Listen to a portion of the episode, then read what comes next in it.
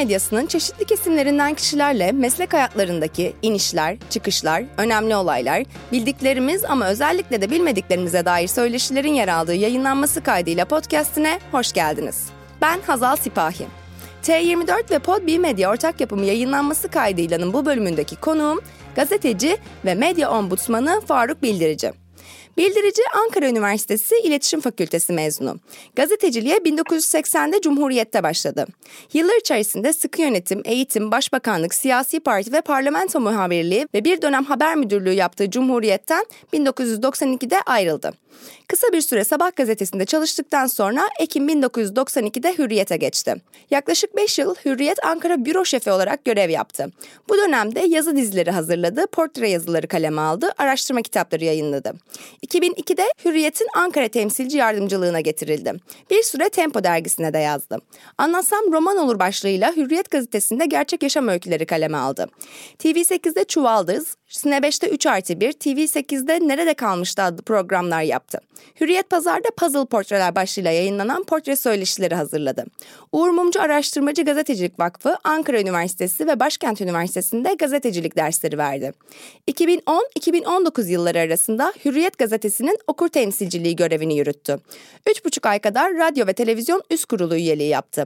Son yıllarda medya ombudsmanı olarak farukbildirici.com adresindeki kendi web sayfasında medya eleştirileri yazan bildiricinin onu aşkın kitabı bulunuyor. Hoş geldiniz Faruk Bey, nasılsınız?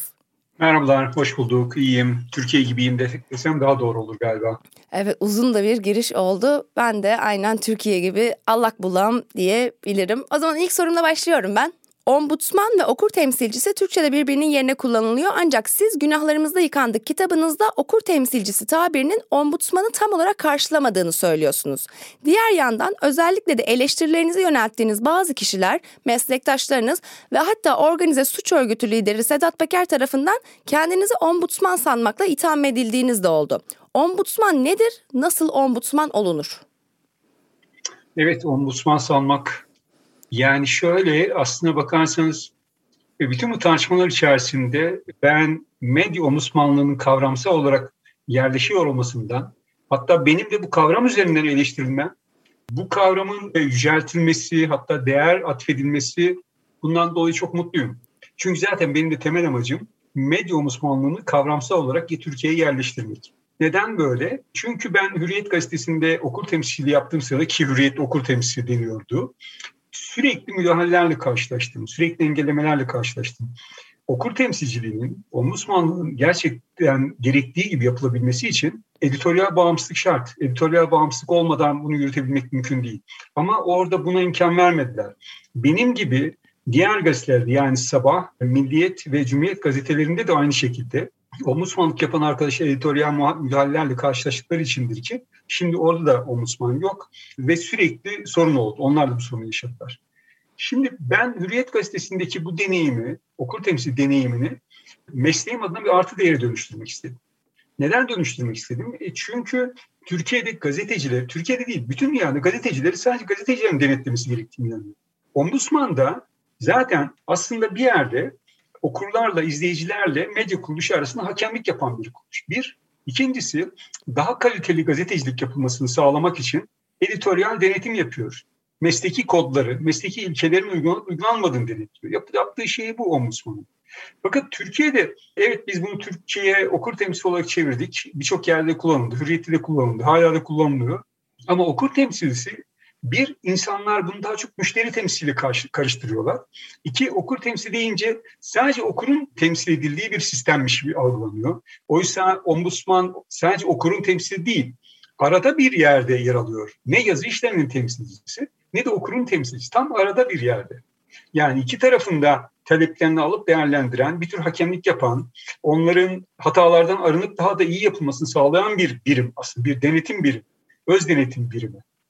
O nedenle ben okur temsil sözcüğünü tam olarak karşılamadığını söyledim ve ombudsmanı tercih ediyorum. Evet ombudsman Türkçe bir sözcük değil. Bu açıdan bir eksiklik var. Ama ne yapalım yani önemli olan yapılan işlevi tam olarak anlatması. Eğer anlatmıyorsa bir sözcük illa Türkçe olsun diye de onu kullanmak doğru değil. Ama eğer dil uzmanlarımız bu konuda daha yetkin bir sözcük, daha yeterli bir sözcük bulurlarsa onu da kullanmaya tabii hazırım.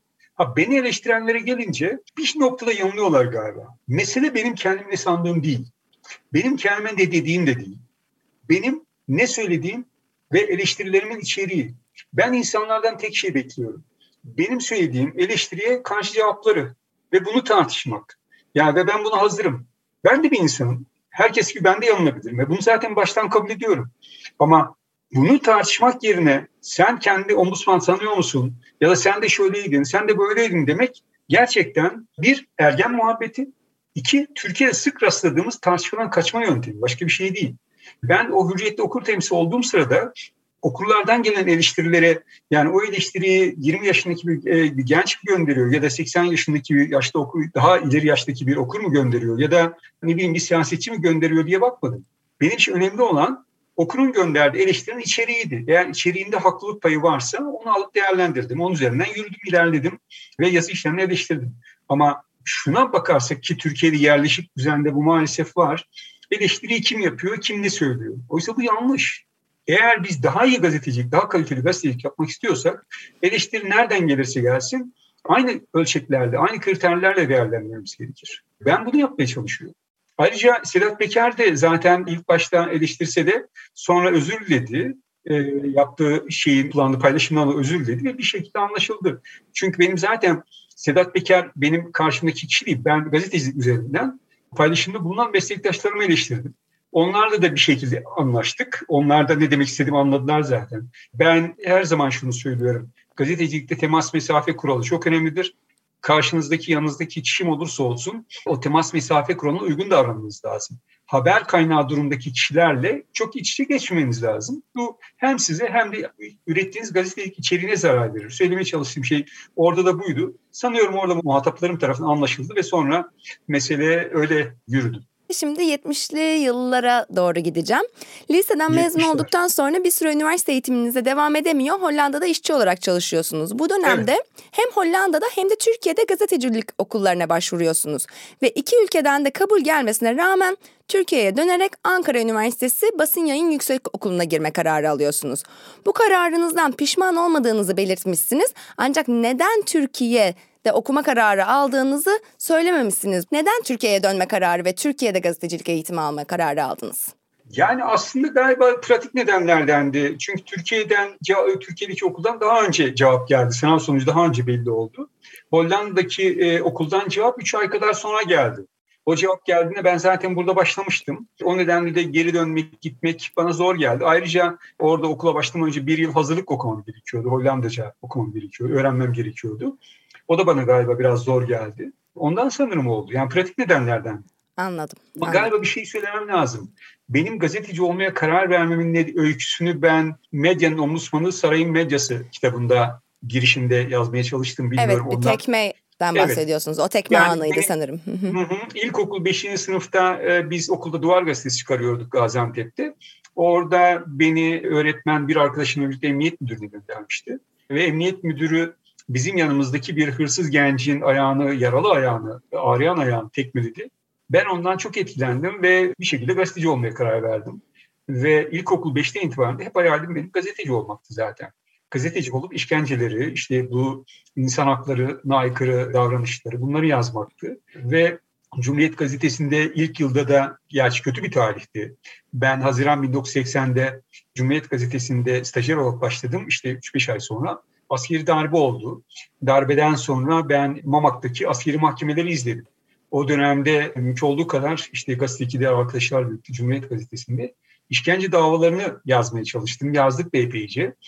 O beni onları yazabiliyor olmak mutlu etti. Çünkü ilkokuldaki hedefimi gerçekleştirdiğimi söyleyebilirim. O beni mutlu etti doğrusu. Ya gazetecilik benim için çocukluk hayaliydi ve pişman olmak diye bir şey de zaten söz konusu olamaz. Altan Ömer'in söylediği gibi gazetecilik iyi bir meslek. Yani çok insanla tanışıyorsunuz ve asla yerinize durmuyorsunuz. Ve sürekli öğreniyor, sürekli kendinizi geliştiriyorsunuz. Ben de şimdi tam 1980 yılına gelecektim. Cumhuriyet Gazetesi'nde çalışmaya başlıyorsunuz ardından 12 Eylül darbesi oluyor. Kısa dalga için Kemal Göktaş'a verdiğiniz söyleşte hazırlıksız yakalandığınızı söylüyorsunuz kişisel olarak. Nasıl bir hazırlıksızlıktan bahsediyorsunuz? Sıkı yönetim sürecinde habercilik yaptığınız zaman ne gibi donanımlara sahip olabilmeyi isterdiniz? Ya şöyle ben bir yıl kadar daha önce başlamış olsaydım özellikle arşivcilik açısından yani orada öğrendiğim şeyleri sadece günlük haber yani Cumhuriyet Gazetesi haber yazmakla kalmayıp daha uzun soluklu işlere yani örneğin kitaplara dönüştürebilirdim. Biraz onu kastettim orada. Çünkü hiç unutmuyorum 12 Eylül darbesinin ertesi sabahı bir gün sonra Hasan Cemal Ankara temsilcisiydi. Bizi e, büroda topladı. İşte askeri darbe ne yapacağız ne edeceğiz falan onları konuştuk. Ve ondan sonra bize söylediği şey çok önemliydi. Arkadaşlar dedi şu anda itibaren olağanüstü koşullar yaşıyoruz. Evet gazetecilik her zaman tarihin tanığıdır. Yine tarihe tanıklık edeceğiz ama muhtemelen bugün, bugünlerde tanıklığımızın çoğunu yazamayacağız. O nedenle benim size tavsiyem gördüklerinizi, öğrendiklerinizi, duyduklarınızın sürekli not almanızdır. Hani bugünlerde yazamasak da bunları ileride kitaplaştırmak ya da bir şekilde yayınlamak için kullanabilirsiniz dedi. Nitekim dikkat ederseniz de Hasan Cemal kendisi işte tank sesiyle uyanmakı yazdı hemen o notlarına dayanarak. Ve bizim bürodan çok kitap çıktı. Yalçın Doğan da kitap yazdı. Erbil Şartlı 12 Eylül'deki işkenceleri yazdı. Ben de onlara lojistik destek sağladım. Yani mahkemeleri izleyen bir gazeteci olarak, yeni gazeteci olarak. Ama ben kendim o dönemi kitaplaştıramadım. Gördüklerimi yazamadım. İşte kastettiğim şey Anladım. o. Yani onları yapacak kadar deneyimim yoktu. Yani günlük izleyebildim. Da, daha derin soluklu çalışamadım. O anlamda bir eksiklik hissettim doğrusu. Anladım. Ama belki yine de e, o günlere dönüp o günlerden e, işte parça parça anıları ileride daha farklı biçimde yazabilirim. Henüz şu anda başlamış değilim ama yine de olabilir diye düşünüyorum. Tabii neden olmasın. Sizin Cumhuriyet'te önce eğitim ardından başbakanlık, siyasi parti ve parlamento muhabirliği ve haber müdürlüğü yaptığınız 12 yıllık sürecin 11 yılında Cumhuriyet'in genel yayın yönetmeni Hasan Cemal. Kemal evet. Göktaş'a yine verdiğiniz söyleşte 1992'de Cumhuriyet yani 91'de başlayan ve 92'ye de aslında sarkan süreçte Cumhuriyet'teki yönetim değişikliğiyle Hasan Cemal ve İlhan Selçuk etrafında kamplaşmalar meydana geliyor ve siz de o zaman üçüncü bir yol arayışında olduğunuzu e, söylüyorsunuz. Ancak günün sonunda Hasan Cemal'in yanında yer almak durumunda kalıyor ve gazeteden ayrılıyorsunuz. Bu üçüncü yol arayışından hangi noktada nasıl vazgeçtiniz ve neden e, Cemalistlerin arasında yer aldınız? Aslında vazgeçmek değildi. Yani başaramadık. Ben de başka arkadaşlar da bunu yani birlikte yapmaya çalıştık. Üçüncü yoldan kastım şu. İşte bir defa Kemalist cephede yer alanlar Uğur Mumcu, Mustafa Hikmetçi, Ali Sirmen, İlhan Selçuk gibi isimler son derece değerli isimler. E, bu tarafta işte Hasan Cemal Okay Günelsin, e, Osman Ulagay gibi isimler var. Şimdi ben hiçbirinin gazete ayrılması gerektiğini düşünüyorum. Hı hı. Ve gerçekten de onların ayrılmasının e, zarar vereceğine inandım. Ya vazo kırılacak diye korkuyordum. Ve nitekim de kırıldı zaten. Ya ben ve birçok arkadaşım ya özellikle çalışan arkadaşların yapmaya çalıştığımız şey hani hepsi kalsınlar bir şekilde onları e, biz anlaştıralım, uzlaştıralım ve birlikte ilerleyelim de. Üçüncü yol buydu hani demek istediğim ama onu yapamadık. Yapamadık çünkü yönetimsel anlaşmazlıklar nedeniyle birçok herkesin kendine göre bir takım e, planı, programı, hesabı vardı ve onlar yürürlüğe girdi. Ha derseniz ki gerçekten burada ideolojik nedenler miydi? Elbette onların katkısı vardı. Gazetecilik anlayışlarının farklı olması vardı temelde. Ama bence yine de temelde yatan her yerde olabilecek yönetim çatışmalarıydı. Ve nitekim dikkat ederseniz orada işte önce İlhan Selçuk ve diğer yazarlar ayrıldılar, Kemalistler ayrıldılar. Sonra onlar döndü e, bu sefer Hasan Cemal ve birçok insan ve ben de tabii ki sonra ayrıldım. E, gazeteye zarar verdi. O dönem 100-120 bin üzerinde satan e, hafta sonları ama daha etkili bir gazeteydi. Yani yazık olduğunu düşünüyorum. Ya o vazo kırılmamalıydı. Ha benim adımdan açımdan bakılırsa da benim mesela e, o dönem üzüldüğüm yine şeylerden biri şudur. Hakkı Erdem arkadaşımız, şimdi hayatta değil kendisi, iyi bir gazetecidir, iyi bir insandır. O mesela Kemalist taraftaydı. Ee, biz onunla yıllar sonra oturup konuştuğumuzda e, birlikte bir kitap yazsak iyi olacak diye düşünmüştük. Yani hem de şöyle bir kitap. O Cumhuriyet'teki kavganın hakkı Kemalist tarafını o taraftan görüneni yazacaktı. Ben de Cemalist taraftan görüneni yazacaktım. Hı. Ve e, ikisini yan yana getirecektik. Yani yine Cumhuriyet'e katkı olması açısından yapacaktık. Bu olmadı. Ama benim e, İlhan Selçuk ve diğer yazarlarla ilişkim de aslında kopmadı.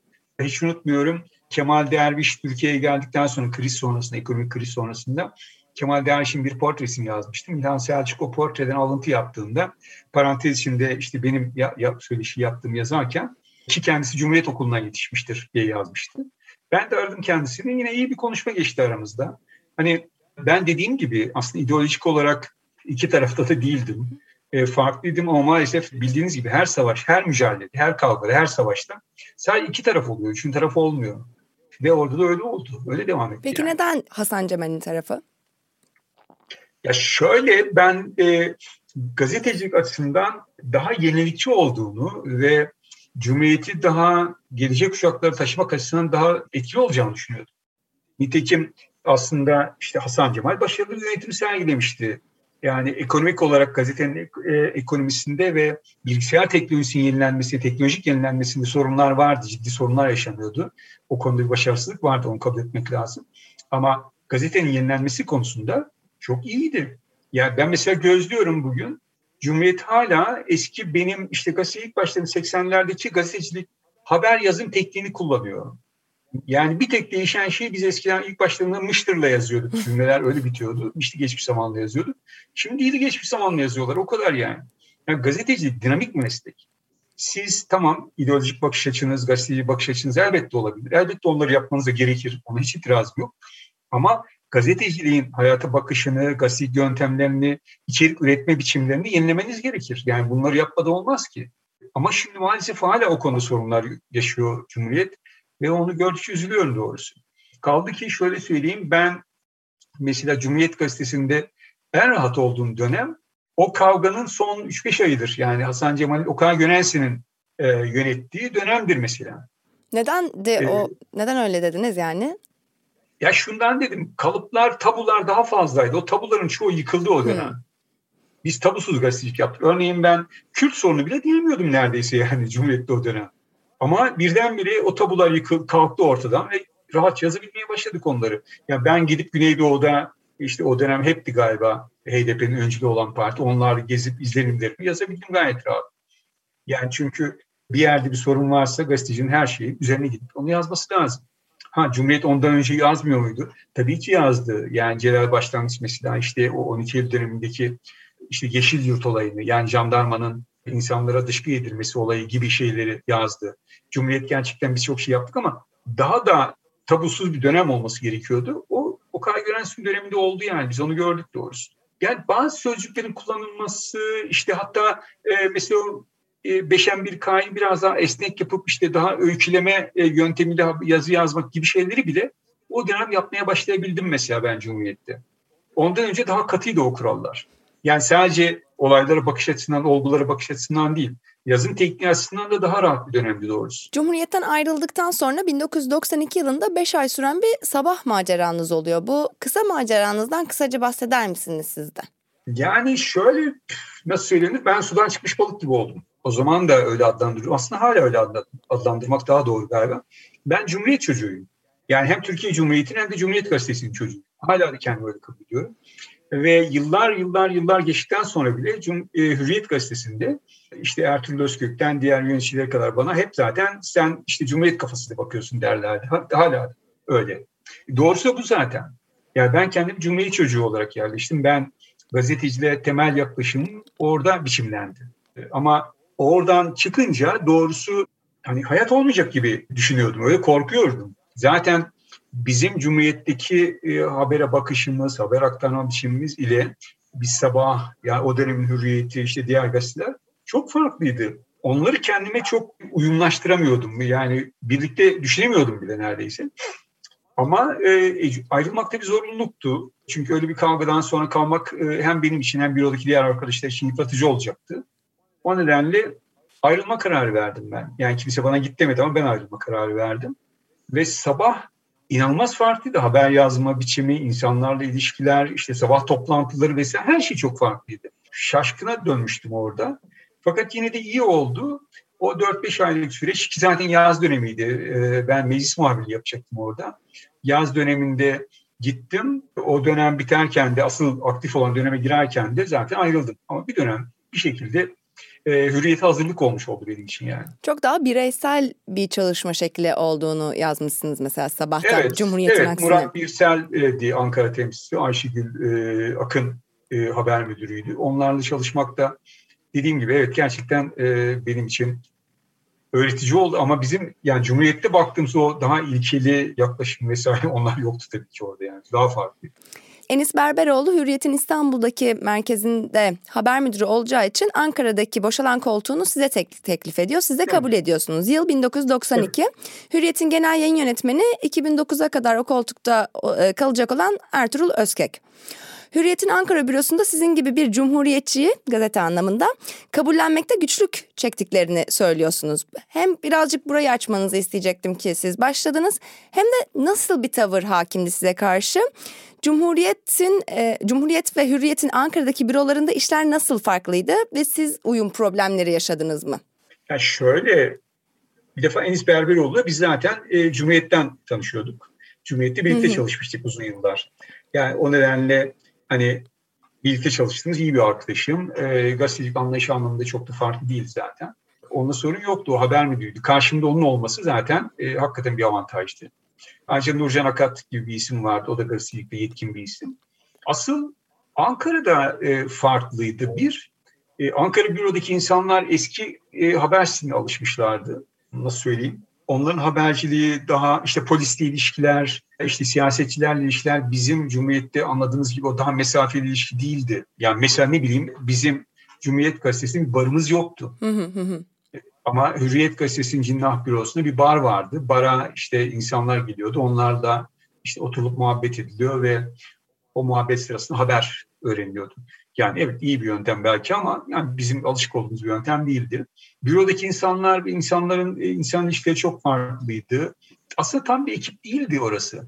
Yani biz mesela Cumhuriyet'te en sık kullandığımız şeylerden birisi ki İlhan Selçuk onu çok söyler. Cumhuriyet bir ailedir sözü. Biz Cumhuriyet'te bir ekip olmaya, bir aile gibi ekip olmaya çok alışıktık. Herkes işte bir takım gibi, herkesin birinin açığını kapattığı, işte birini desteklediği bir takım, bir aile. Öyle bir şey. Ama Hürriyet'te öyle değildi. Hürriyet Ankara Bürosu öyle değildi. İnsanlar daha nasıl söyleyeyim her biri birer forvet gibiydi yani. Her biri kendi başına gol atmaya çalışan, birbiriyle çok iyi bir desteklemeyen insanlardı. Ben onu değiştirmeye çalıştım ve nitekim aslında oldu. Hiç unutmuyorum. Hürriyet'in Ankara bürosuna ilk geldim. Birinci hafta sonuydu. Kendi kendime şey dediğimi hatırlıyorum. Acaba ben burada ne kadar kalabilirim? Ee, ne kadar dayanabilirim dediğimi hatırlıyorum. Ama öyle olmadı. Oradaki arkadaşların çoğu ayrıldılar. Ben kaldım uzun süre. Bu belki işte Hürriyet'te biliyorsunuz zaten Nurcan Akat da İstanbul'a yeni gitmişti. Ertuğrul Özkök de yeni genel yönetmeni olmuştu zaten bir, bir şekilde. Onlarla habercilik konusunda e, daha rahat anlaşabiliyorduk. Hı hı. Bazı şeyleri daha rahat yapabiliyorduk. Ben de orada haber yazımını, e, habere bakış şeklimi, onu bir anlamda daha güncellediğimi söyleyebilirim, yenilediğimi söyleyebilirim. Ama etik kodlar konusunda zaman zaman sorunlar yaşadık ki. Peki 1994 yılında Hürriyet Aydın Doğan'a satıldığında siz de aslında medya sahipliğinin gazeteci ailelerden iş insanlarına geçiş sürecine tanıklık etmiş oluyorsunuz birinci elden. Bunun tabii. sizdeki ve Ankara bürosundaki yansımaları nasıldı? Yani bir defa şöyle Simavi e, zaman zaman Ankara'ya geldiğinde bizim onun ilişkilerimiz yani çok fazla değildi gerçi ama şeyi hissediyordunuz. O bir gazeteci. Yani ne kadar sahibi, gazetenin sahibi de olsa bir gazeteci bir haber konuşurken aynı dilden konuştuğunuzu hissediyorsunuz. E sonuçta ama Aydın Doğan öyle değil. Yani ya da diğerleri öyle değil. Çok farklısınız. Ve daha önemli şey şu, en önemlisi de oydu galiba. E, Simavi çalışanların sendika üyesi olmasına rahatsız değildi. Yani o zaten kabul edilen bir şeydi. Ama Aydın Doğan bundan rahatsızdı. Nitekim Hürriyetten önce Milliyet'i satın aldığında Milliyet ilk yaptığı şeylerden birisi çalışanları, gazetecileri sendikadan çıkartmak, sendikadan istifa ettirmek olmuştu. Bize geldiğinde de aynı şeyi yaptı. Bizde de e, insanları sendikadan istifa ettirdi. Ben istifa etmedim o dönem. Çünkü Ertuğrul Özkök elinde listelerle Ankara'ya geldiğinde noteri de getirdiler Ankara bürosuna.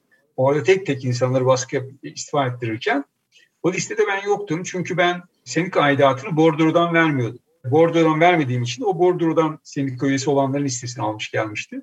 Şansım yaver gitti yani bir şekilde belki. Belki de önlem, yani içgüdüsel bir önlemdi. O nedenle bana istifa et demediler. Ben istifa etmedim o zaman sendikadan dolayısıyla.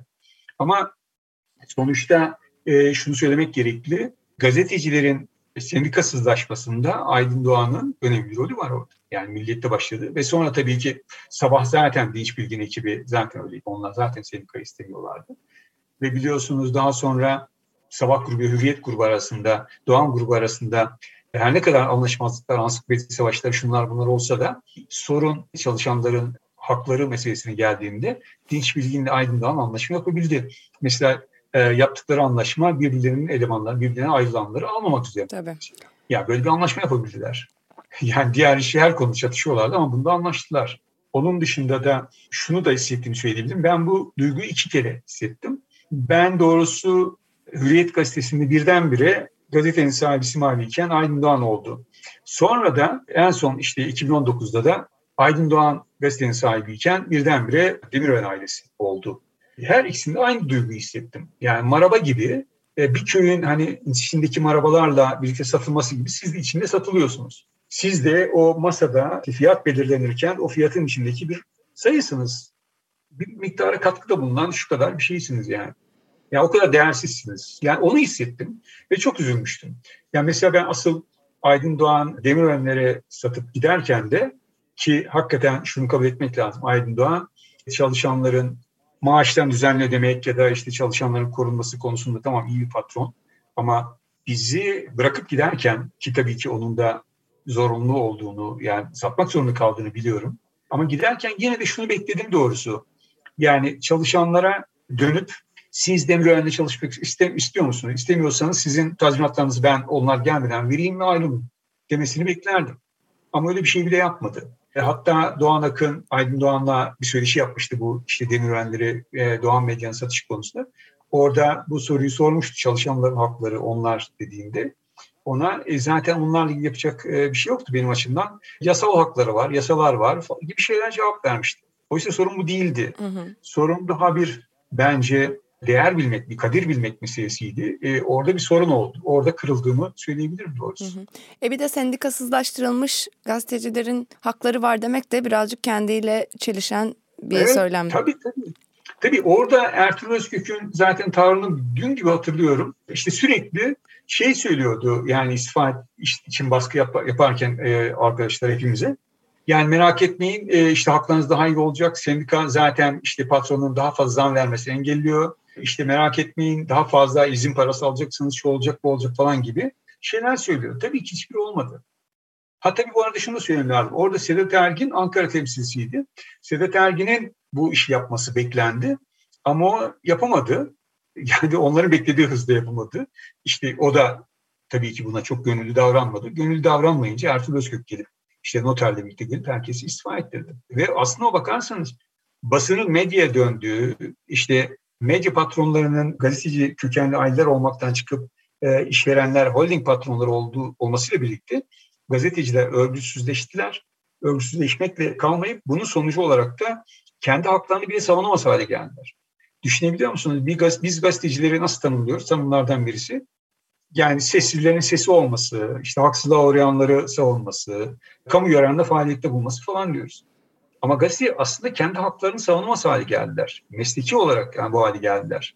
Ondan sonra da zaten birçok sorun öyle devam edip büyüyüp gitti. Evet. 1998 yılında Gizli Kulaklar Ülkesi kitabınız çıkıyor. İlerleyen yıllarda da telefonun dinlenenler listesinde adınız geçiyor birkaç kere 2013'te 2017'de işte FETÖ'nün dinleme evet. listelerinde vesaire. Bir gazetecinin telefonunun dinlenmesi ne gibi tehlikeleri beraberinde getirir? Düşünebiliyor musunuz? Yatak odasındasınız ve sürekli e, tepenizde birilerinin sizi izlemiş olabileceğini düşünüyorsunuz. Yani yanından kaygılanıyorsunuz. Öyle bir şey. Bu ülkede gazeteci olmak böyle bir şey. Hiç unutmuyorum. Ben Gizli Kulaklar Ülkesi kitabında da e, yer vermiştim. Mehmet Eymür'le Uğur Mumcu konuşuyor. Uğur Mumcu Mehmet Eymür'e diyor ki benim telefonlarımı niye dinliyorsun? Yani ben de suç mu işliyorum yani e, bir şey yok. Mehmet Eymür diyor ki e, seni dinlemeyip kimi dinleyeceğiz? Yani biz sen evet biliyoruz suç işlemiyorsun ama yani bütün bilgiler sana geliyor. Yani seni dinleyip biz bilgilere ulaşmak gibi yaklaşık böyle bir şey söylüyor. Gazetecileri sadece işte suç meselesi, işte suçu ortaya çıkarmak için değil elbette bilgi ulaşmak için de dinliyorlar. Bunu biliyor olmak bir defa kötü bir duygu. Dediğim gibi yani yatak odasında izleniyor olmak gibi bir şey. Ama ben doğrusu kendi adıma sürekli zaten izlendiğim, dinlendiğim varsayımıyla yaşadım. Bir. ikincisi ben zaten gazeteciyim. Açık gizli bir şey yapmıyorum. Ve yaptığım en gizli şeyi birkaç gün sonra yazıyorum, çiziyorum, anlatıyorum zaten. Hani gizli. Böyle bir şey. Bu varsayımla yaptım sürekli. Bir kitap çalışma sırasında da aynı şeyi yaptım. Bir haber yaparken de hep öyle oldu. Özellikle şu çok önemli. Bir çalışma, bir şey yaparken Yani ne bileyim mesela Tansu ilgili kitap yazıyordum. Kitap yazarken elimde büyük şeyler var. Tansu siyasi yaşamını etkileyecek şeyler var diye konuşsam etsem falan belki kendisine gider mesela diye düşündüm. Nitekim bana sonra kitap çıktıktan sonra birileri sordu bu kitap yüzünden tehdit edildin mi? Baskı gördün mü dediler. Ben de imkanı görmedim. Neden? Çünkü telefon konuşmalarında da işte diğer hatta bilgi almak için konuştuğum haber kaynaklarıyla da e, hep şeyi konuştum ben. Hani elimde hiçbir şey yok. Bir şeye ulaşamadım. Lanet olsun bu kitabı yazamayacağım galiba falan diyerek böyle hep böyle konuştum. Diğer ondan sonraki mesela başka kitapları yazarken de ya mesela Leyla Zana'nın yani yaşamını yazdım ve Kürt siyasi mücadelesini yazdım. Onu yazarken de ben teröre karşı olduğumu sürekli sık sık tekrarladım. Nitekim de bu benim. Ama bunu söyleme gereği duyuyorum. Yani e, düşünebiliyor musunuz? Günlük yaşamda sürekli arkanızda biri varmış gibi davranmak zorunda kalıyorsunuz. Bu kötü bir duygu. Fakat buna rağmen yine de o telefon dinleme listesinde e, listelerinde adımı görünce yani kötü oldum tabii ki. Yani biliyor olmak, fark ediyor olmak, öyle olduğunu varsaymak başka bir şey. O listede adınızı görmek farklı. Ve o listelerde adımı görünce şunu düşündüm. Demek ki işte o zaten komplo davalarının olduğu dönemlerde demek ki bir şeyler bulsalar, bir, bir takım işte kırıntılar bulsalardı beni de o kervanın içine katacaklardı diye düşündüm. Yoksa beni izlemelerinin falan bir anlamı yoktu başka türlü ee, diye kaygılandım doğrusu. Ve zaten şey o konuşmalarda şey davalarda bakmadım. Yani konuşmalarımın e, nasıl deşifre edildiğine bakmadım. Daha da kendimi kötü hissetmek için doğrusu. Anladım. Kitaplarınızdan laf açılmışken aslında portre yazımına birazcık değinmek istiyorum. Hem portre yani yaşam öyküsü kitaplarınız var hem de portrelerin yer aldığı işte Siliotin'i Sevdiğimin Türkiye'si kitabınız var mesela. 28 kişinin portresi yer alıyor bunda da. Ee, daha sonrasında da portreler yazmaya devam ediyorsunuz. İşte demin sizin de söylediğiniz gibi Tansu Çiller, Mesut Yılmaz, Leyla Zana gibi isimlerin yaşam öykülerini kaleme aldınız. Ee, bir kişinin yazınsal portrelemesini yaparken dikkat edilmesi gereken hususlar neler? Yani kişinin kendisindeki değişimler değil de sizin bakış açınızdaki değişimler nedeniyle bugün olsa başka bir şekilde ele alırdım dediğiniz portre yazılarınızda var mı? Önce şunu söylemem gerekti. Ben siyasi portreleri, siyasi kişilikleri hiçbir zaman kendi başına bir, bir varlık olarak ele almadım.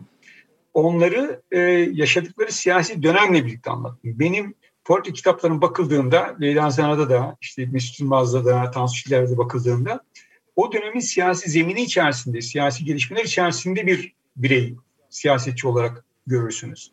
Yani ben istedim ki ileride o kitaplar okunduğunda, yani örneğin 20 yıl sonra Mesut Yılmaz'la ilgili kitap okunduğunda ya da Leyla Zana'yla ilgili kitap okunduğunda artık onlar bir siyasi figür olmaktan çıkmış olabilirler. Belki insanlar o dönem artık hatırlamıyor olabilirler.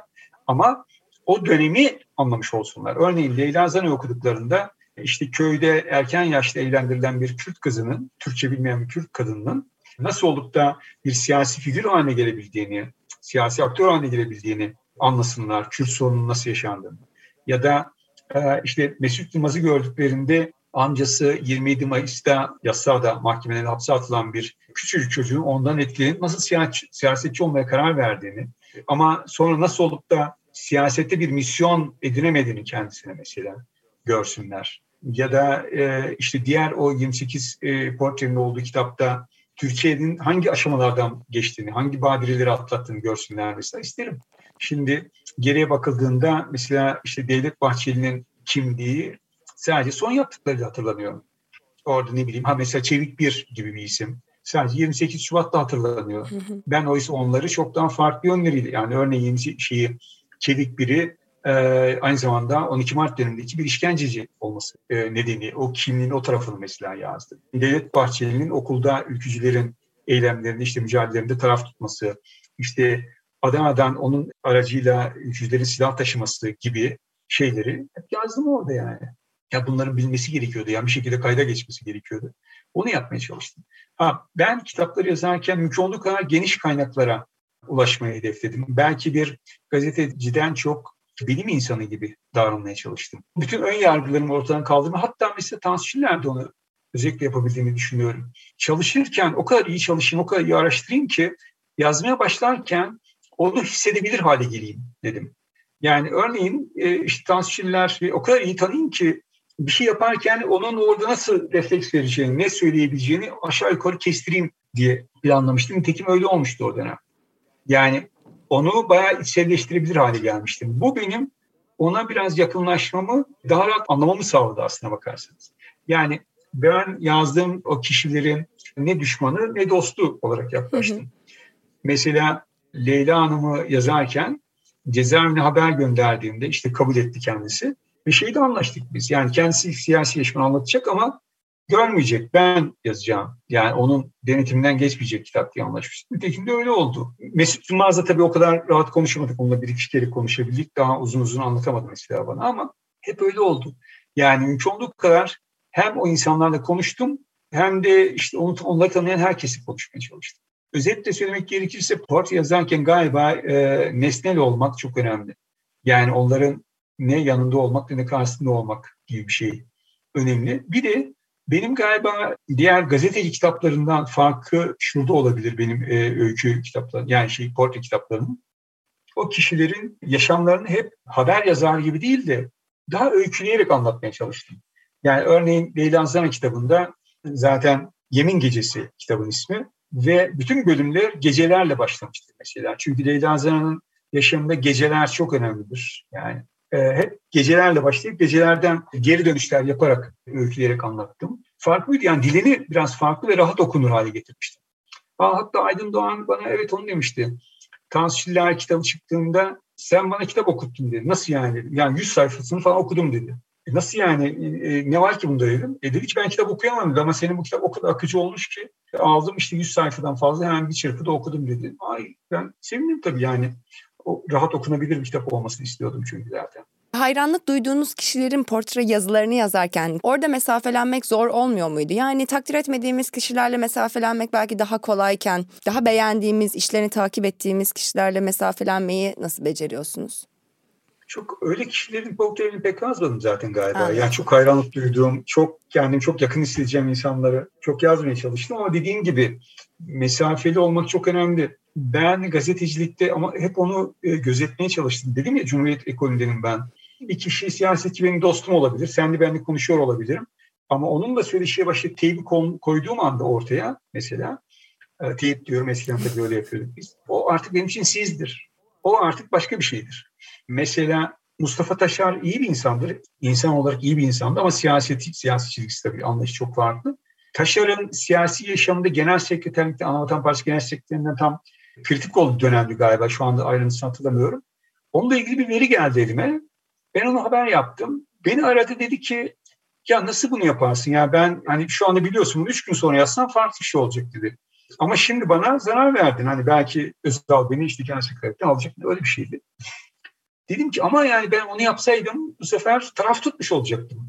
Yani yazmamak da çünkü bir taraf, geciktirmek de taraf. Yani e, onu yapamazdım dedim. Yani o da anlaştı karşılıklı o dönem. Yani bir şey demedi zaten. Ve sonra ilişkimiz sürdü.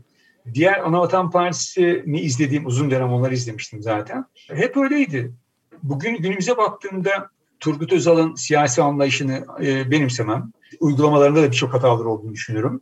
Ama mesela insani olarak Özal'la iyi bir ilişkimiz vardı. Yani şöyle iyi ilişkimiz vardı. Bunu belki başka yerlerde anlatmış olabilirim. Her toplantıda biz onunla tartışıyorduk. Hı hı. Ya ben soru sorduğunda kızıyordu. Gözlüklerini böyle düzeltiyordu. Kıpkırmızı kesiliyordu. Sinirleniyordu. Ama en çok sinirlendiği basın toplantısından çıkarken bile çıkışta gördüğünde e, sen nasılsın, işte kızın nasıl falan diye sorular soruyordu yani. Şunun farkındaydı Turgut Özal.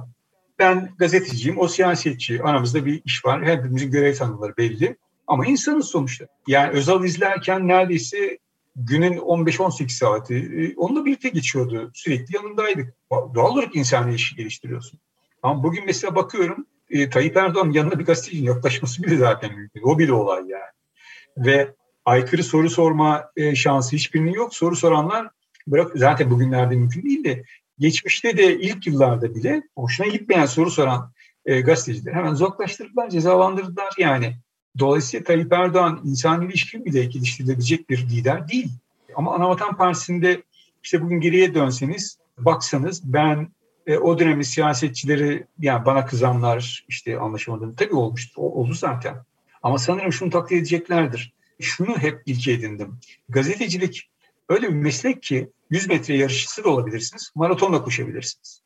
Yani 100 metre yarışçısı olursunuz, işte birilerine kazık atarsınız. Birilerinden işte ne bileyim etik kodlara aykırı işler yaparsınız. Birilerini kızdırırsınız. Parlak işler yaparsınız ama uzun süreli var olamazsınız bu meslekte. Ben maraton koşmaya çalıştım. Gerektiğinde masum bir insan üzecekse bir haberi yazmadım. Yani masum bir insanı üzmek istemem çünkü. Ya da işte bir haberde eksik olsun diyebildim zaman zaman etik kodlara aykırıysa. Hep öyle oldu. Maraton koşmak çok önemliydi. Ve şunu ilke edindim. Gazeteciliğe başladığım ilk günlerdi. Cumhuriyet'te ilk başladığımda kendime bir söz verdim. Kızılay'da e, yürüyordum, onu unutmuyorum. Dedim ki evet çocukluk hayaline kavuştum Faruk. Ama şimdi çok farklı bir ortamdasın. Yani Gaziantep'te gelmişsin, bir iş çocuğusun ve burada her şey çok farklı. Cumhuriyet Halk Partisi Genel Merkezi'ne bir zarf almamışım, bir dosya almamışım göndermişlerdi beni. Orada bir siyasetçi bana şey demişti. Sen neredensin? Cumhuriyet'te. Aa, nasıl yani öyle? Senin soyadın da öyle ünlü birinin soyadı değil. Öyle Cumhuriyet'e birilerinin tavassusu olmadan girilebiliyor mu demişti.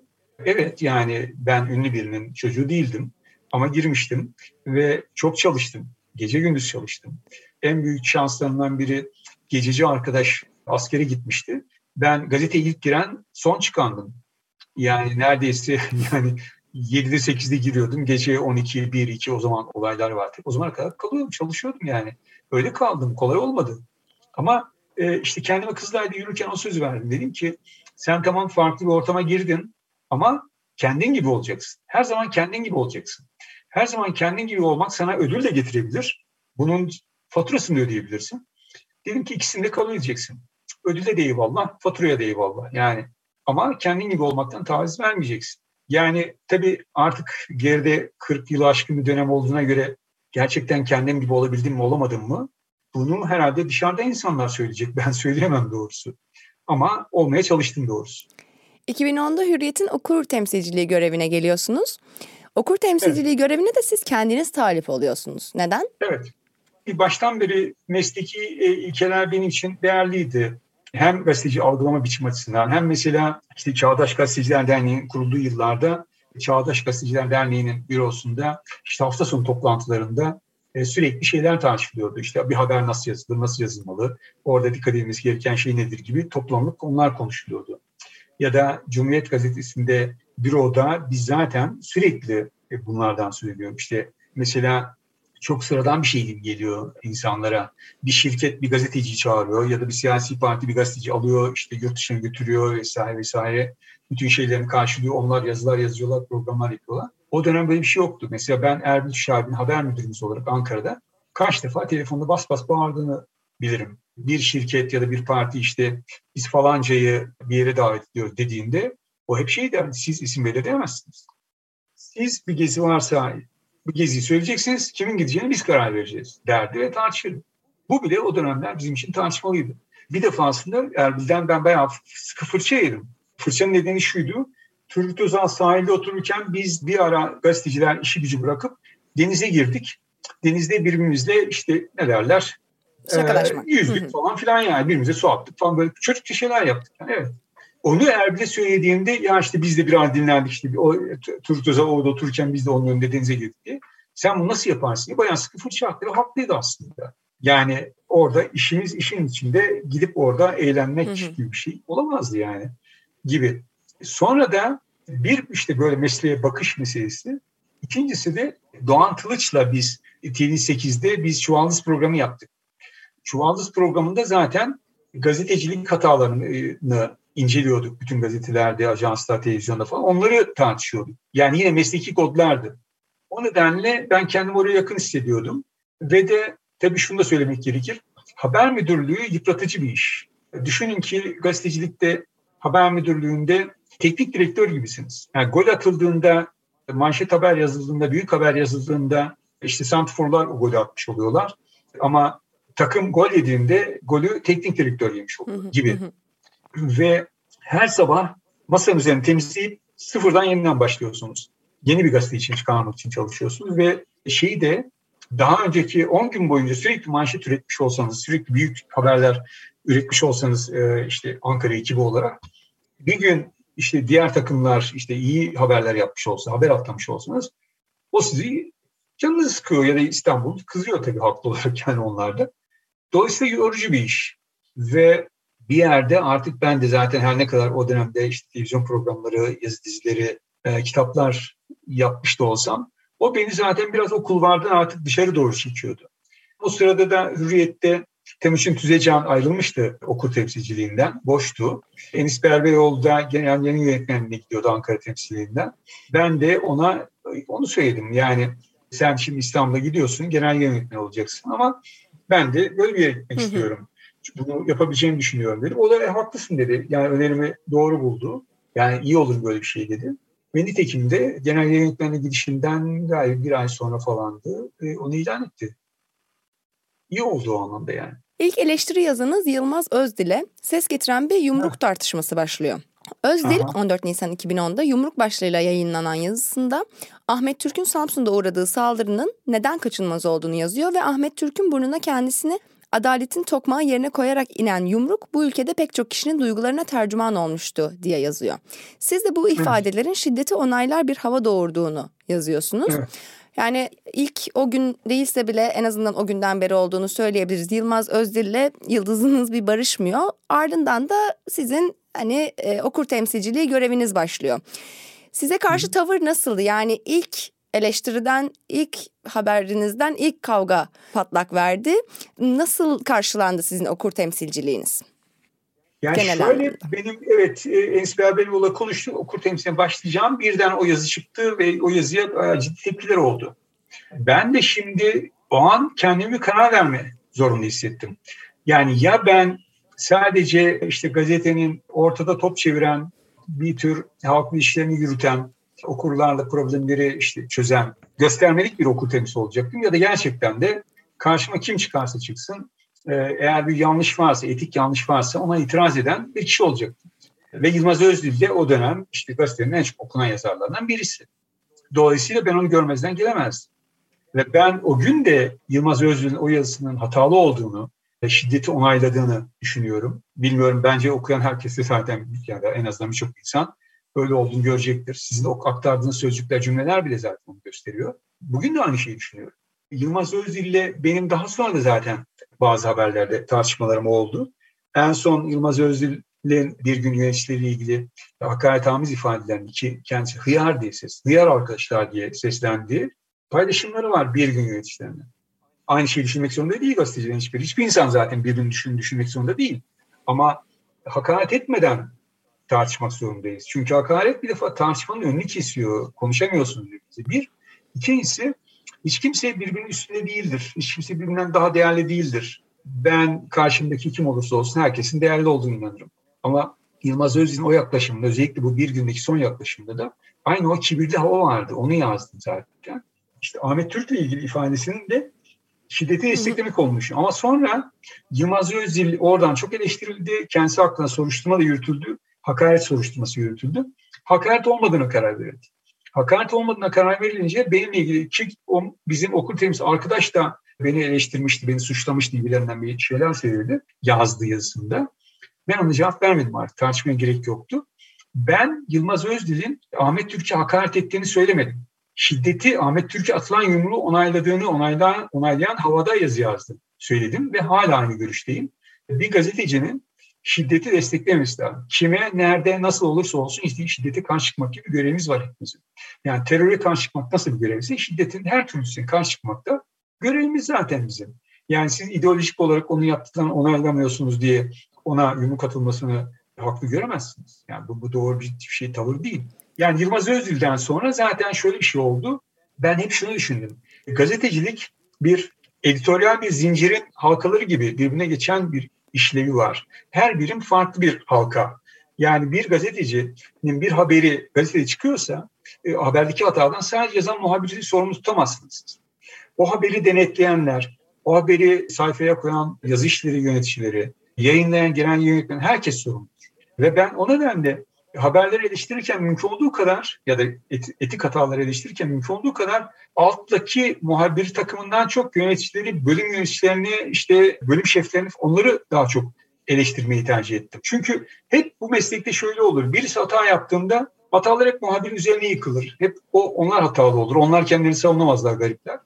Ben de tersini yapmaya çalışayım. Ve böyle gidince de tabii bilim şefleriyle tartışmalarım, yer yer kavgalarım oldu. İşte Ayşe Arman'dan Cengiz Semercioğlu'na kadar birçok yazarla anlaşamadığımız işte şeyler oldu ve onların çoğunu eleştirdim zaten hep. Evet, evet. Yani bugün şu an işte 10 yıla yaklaşan, 9 yılı aşan okul temsilim sırasında Hürriyet'te evet editoryal engellemelerle karşılaştım, müdahalelerle karşılaştım. Bunların çoğunda zaten hem günahlarımıza yıkandıkta ama asıl olarak da Medyanın Ombudsmanı Sarayın Medyası kitabında anlattım. Aktarmaya çalıştım okurlara bilinmesini istedim.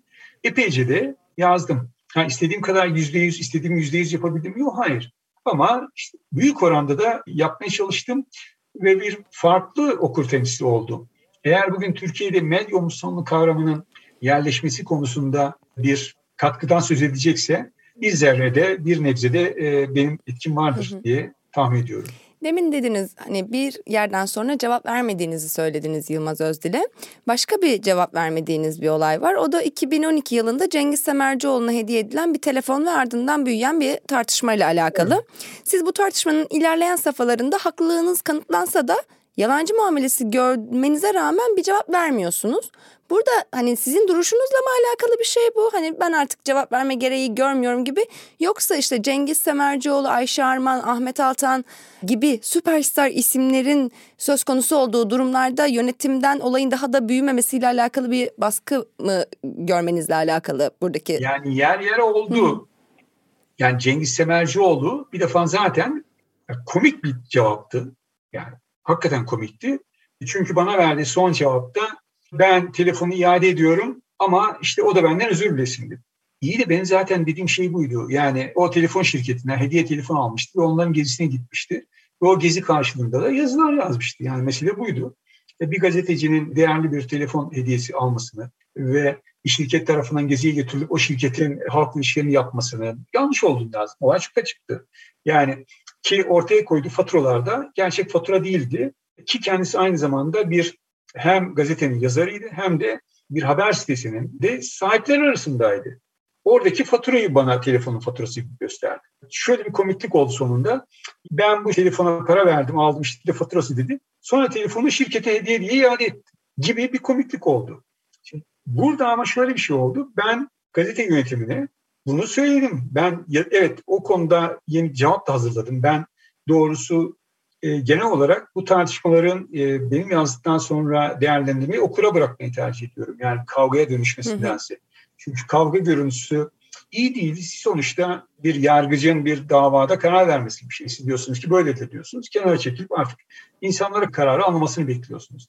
Ben okur temsil musunuz? Hep böyle davranın. Ama orada yalancı demesi, özür demesi, özür demesi istemesi mesela cevaplandırmaya gereken bir şeydi. Bana şu söylendi. O konuda zaten işte gazete içinde bir soruşturma açılacak ve bir takım yeni e, sözleşmeler hazırlanacak. Gazete çalışanların başka şirketlerde iş yapamaması, işte böyle hediye almaması gibi bir takım hükümler konacak denildi.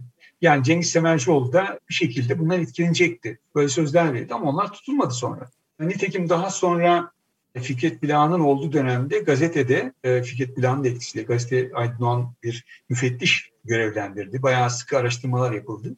Ama onlar da olmadı. Onlar da yerine getirilmedi.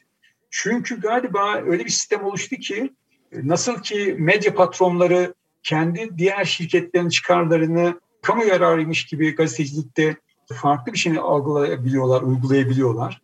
Gazeteciler de kim ne kurtarsa kardır gibi bir mantığa girdi bazı insanlar. Yani haber kaynaklarıyla son derece yakın ve iç içe geçmiş ilişkiler sergilediler. Hı hı. Yani nerede hediye gelirse onu almaya kalktılar. Ama ben işte okul temsilim sırasında e, hürriyetin o ilkelerini mümkün olduğunca uygulamaya çalıştım. Bir ölçüde hediye konusunda falan da Cengiz Semercioğlu'nun e, bu olay her ne kadar kendisi kabul etmese de etkili oldu. Daha sonra birçok arkadaş e, öyle hediyeler geldiğini iade ettiler. Ve iade ettiklerinde bana söylediler mesela. Yani o konuda belli bir mesafe aldığımızı düşünüyorum. Zaten şunu inanıyorum. E, Hürriyet gazetesinde o işte yayın ilkeleri belirlenmişti. Ama etkin bir okul temsili görevi yürütmeseydim o ilkeler işte duvarda asılı kalacaktı öyle. Yani e, duvar süsü olarak kalacaktı orada.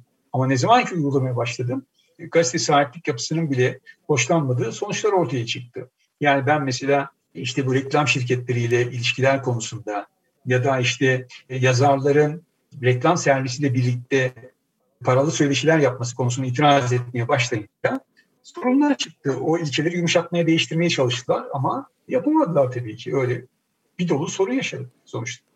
Meslektaşlarınızla karşı karşıya geldiğiniz böylesi durumlar yaşıyorsunuz okur temsilciliği yaparken. Hani Maalesef bir şey söyleyebilir miyim? Ben eskiden kendimi şöyle hissederdim. Herkes beni sevsin. Herkesle ilişkim olsun gibi bir yaklaşım içindeydim galiba. Kimseyle çatışmak istemeyen, mümkün olduğu kadar çatışmadan, kavgadan kaçan, kendi çizgisini koruyan ama çatışmadan kaçan bir insandım. İşte okur temsilciliği ve özellikle medya Osmanlı dönemi bu bu sürede tersi olmaya başladı. Yani insanlar benden bana kızıyorlar, işte arkamdan konuşuyorlar, itiraz ediyorlar vesaire her şey oluyor. Bunu çok yadırgadım başta. Ama sonra alıştım galiba. Dedim ki ya tamam arkadaş yani ben aslında kimseyi eleştirerek, eleştirdiğim insanlarla düşman değilim.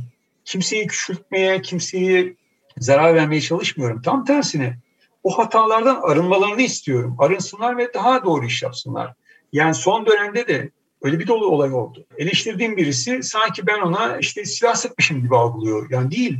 Burada bir hata var. Bunu düzeltelim diyorum. Bu kadar meseleyim. Ama e, bana düşmanlık besliyorlarsa da işte hakaret, tamiz ifadeler kullanıyorlarsa da ne yapayım diyorum artık madem böyle bir şey yapıyorum bunu da galiba e, doğal sonucu biliyorum. Yani artık başa dönersem herkes beni sevsin noktasına epeyce uzaklaştım galiba. Evet anladım. Ben gereğini yapıyorum e, sonucuna da katlanırım noktasındayım. Aslında sorun birazcık onunla alakalıydı. O zaman değiştiriyorum birazcık. Yıllar içerisinde Lütfen. pek çok gazeteciyi örtülü reklam yaptıkları, tanıtım yaptıkları, işte hanut gazetecilik yaptıkları için eleştiriyorsunuz. Yine böylesi tartışmaların alev aldığı 2017 yılında Hıncal Uluç sizi bedava geziye gidip haber yapan haber, gazetecilerin listesini açıklamaya davet ediyor. Okur temsilcisi çalıştığı medya kuruluşunda görev yapan ve bedava geziye katılıp bu gezinin haberini yapan gazetecilerin listesini açıklamak durumunda mıdır sizce? Ben zaten bunu yaptım. Hıncal Uluç şöyle söyledi kendisi de. E, daha sonra Mevlüt Tezel de e, aslında Hıncal Uluç'un kitaplarının geziler, o, o tür geziler son, e, evet. sonrasında yazıldığını söylemişti mesela. Yani o ayrı bir konu ama şunu söyleyeyim. Ben zaten yani liste yapmaktan yana değilim ki. Yani ben niye herkesin çetedesini tutup yani zamanı geldiğinde çetede açayım? Gazeteci çetede tutmaz. Gazeteci bir şey gördüyse onu gördüğü zaman yazar. Onu saklamak işte kirli çıkın oluşturmak da etik açıdan yanlış bir şey. Ben zaten Hürriyet'teki okul temsilim sırasında ve hatta şimdi de işte medya ombudsmanım sırasında görüş yazdıklarım ortada. Hepsini web sayfamda topladım. Onlar okulunda görülecektir. Ben bir arkadaş işte ne bileyim e, bir Cruise gezisine gidip o Cruise gezisinin sonunda işte Hint okyanusuna gidip geldikten sonra yazdığı yazıyı fark edersem yazdım zaten. Ama Hürriyet gazetesinde zaten bizim ilkelerden birisi, tartıştığımız konulardan birisi şu oldu. O tür şirketlerin davet ettiği gezilerde şirketlerin davet ettiğini yazıya mutlaka eklenmesi gibi bir koşul evet. kondu, ilke kondu. Onu takip ettim mesela. Onu yazmayanları hemen uyardım. Ya da o yazılarda gerçekten bir PR'cılığa dönüşmüşse, halk ilişkiler tanıtım yazılarına dönmüşse hep onları eleştirdim. Dolayısıyla Hıncal Uluç'un bana söylediği şey yani karşılığı yoktu. Yani zaten yaptığım şey. Anladım. Düşünsenize ben bu gazetede işte yani gazetenin starları yani Ahmet Hakan tuttu yatak reklamı yaptı yazısında. Bunu ben benim tanımım da değil. Ben olmaz yani bir yatağı bu kadar övemezsin. Satın aldın tamam parasını vermiş olabilirsin ama parasını vermiş olmak onu övebileceğin anlamına gelmez. Markasını vererek genel müdürüyle konuşarak diye yazdım. Nitekim de sonra reklam kurulu o nedenle hürriyeti cezalandırdı mesela. Yani gizli reklam yapıldı diye. Yani Ahmet Hakan'dan Ayşe Arman'a, Ayşe Arman'dan işte Cengiz Semercioğlu'na işte bir dolu e, ünlü ismi kim yap ya da muhabir arkadaşlar bölüm şefleri yaptığımda hep eleştirmişim. Hı hı. E şimdi o nedenle de bir liste çıkarmaya gerek yok yani. Anladım. Mesele bu. Zaten de bir de şöyle bir şey de var. Bir yanlışı sürekli bu yanlış, bu yanlış, bu yanlış diye tekrarlamanın da birçok etkisi olmadığını düşünüyorum. Özellikle e, gazeteci arkadaşların sosyal medya hesaplarında yaptıkları örtülü reklamları yazdım. Kaç defa yazdım. En son toplu yazdım. O nedenle bazı arkadaşlar bana yine kızdılar. Yani sen nasıl beni onunla yan yana getirirsin babında. Bir defa birincisi kimse yan yana gelmek istemediği kişilerle aynı şeyleri yapmamak durumunda. İkincisi de onu yazdım. Şimdi bakıyorum bazıları o eleştiriyi aldılar ve değerli kabul ettiler ve yapmıyorlar bir daha öyle bir şey. Ama bazıları tekrarlıyorlar. Peki ben ne yapayım şimdi? Aa seni de yakaladım, seni de yakaladım. Bak seni de yazarım. Yapamam. Anlamlı değil yani. Şimdi ben bir gazeteci arkadaşımı uyarmışım. Gizli reklam yapma diye. O yapmaya devam ediyor. Ne yapabilirim? Hı hı. En fazla işte zaman zaman yine ya bak bu doğru değil diye eleştirebilirim. Ama her günde her yaptığında da arkadaş yapma bunu, yapma bunu diye doğru değil. Sonuçta medya Osmanlı bir öz denetim kurumu. Öz denetim kurumunda bunun etik açıdan yanlış olduğunu söylersiniz ve gerisi artık o kişiye ve onun çalıştığı kuruma ve de onun izleyicilerine, okurlarına, dinleyicilerine kalmış durumda. Onlar karar verirler. Demin bahsettiğiniz Fikret Bilan'ın döneminde bir müfettişin geldiğini söylediniz. Bu süreçte de Temiz Eller Operasyonu diye bir operasyondan bahsediliyor. Hürriyet'te yapılan. Evet. Temiz Eller Operasyonu neydi? Diğer şirketlerle ilişkiler, yani e, Hürriyet'te çalışırken başka şirket kuranlar, Hürriyet'te çalışırken internet sitesi sahibi olanlar gibi ticari faaliyetler gibi bir takım faaliyetler yürütenler vardı. Onların bir kısmı tespit edildi o müfettiş sayesinde. Bazıları zaten gazeteden uzaklaştırıldı. Ama herkese aynı şekilde oradan alınan sonuçlar uygulanamadı maalesef. o tabii gazete yönetiminin iç işleyişini bilemem ben. Ben beni aradığında müfettiş e, arkadaşımız bildiğim her şeyi de ona aktardım zaten. Yani ki zaten de daha çok da yazılarımı gönderdim. yani hani yazılar üzerinden sorduğu bir şey varsa onları aktarabileceğimi söyledim. Çünkü benim açımdan her şey açıktı. Gizli saklı da bir şey yoktu. Öyle. Yani sonuçta o müfettiş çok fazla bir şeye neden olamadı. Çünkü bir defa her şeyden önce gazete yönetiminin de etik sorunları vardı. Nedir, niye, neden kastediyorum? O Medyanın Omuzfanı kitabında onu anlatmaya çalıştım.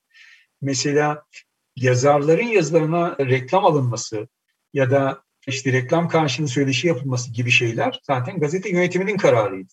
İşte gazete yönetimiyle yapılan bir tartışmada bunu söylediler bana. Bunu gazete yönetimi karar aldı dediler. Ben de iki şey söyledim. Bir, siz bir gazeteciyi etik bir yanlışa sürüklerseniz, yani para karşılığı söyleşi yapmaya zorlarsanız, işte yüzde elli elli ya da neyse işte paylaşırsanız parayı yanlış alıştırmış olursunuz. O kendisi de yapar bunu.